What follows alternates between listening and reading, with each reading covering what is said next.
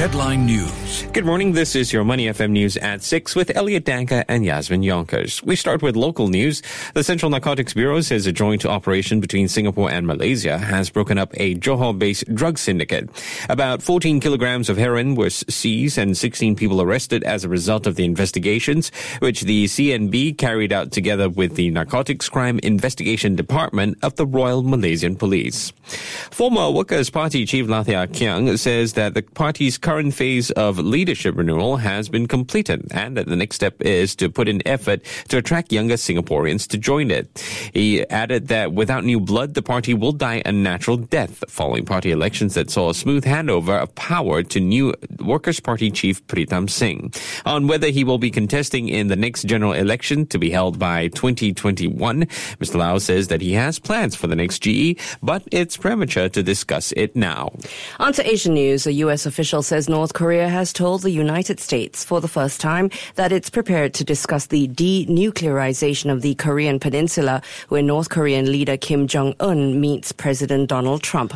The official, speaking on condition of anonymity, added that the U.S. and North Korean officials have held secret contacts recently in which Pyongyang directly delivered the message of its willingness to hold the summit.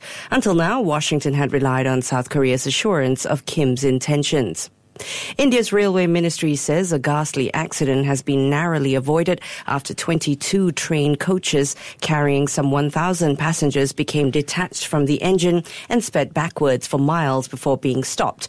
The runway carriages in the eastern state of Odisha rolled for 12 kilometers before being brought to a halt by rocks placed on the tracks by railway staff.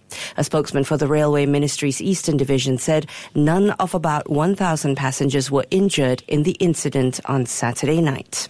And finally, in world news, United States President Donald Trump says there would be a big price to pay for a chemical attack against a besieged rebel-held town in Syria, where medical aid groups reported dozens of people were killed by poison gas. The Syrian state denied government forces had launched any chemical attack, and Russia, President Bashar's most powerful ally, called the reports bogus. A joint statement by the medical relief organization Syrian American Medical Society and the Civil Civil Defense Service, which operates in rebel held areas, says 49 people have died in the attack late on Saturday in the town of Douma. Recapping how the U.S. markets closed on Friday, stocks fell sharply as worries of a trade war brewing between the United States and China grew. Dow Jones Industrial Average fell 572.46 points to 23,932.76, closing back in correction.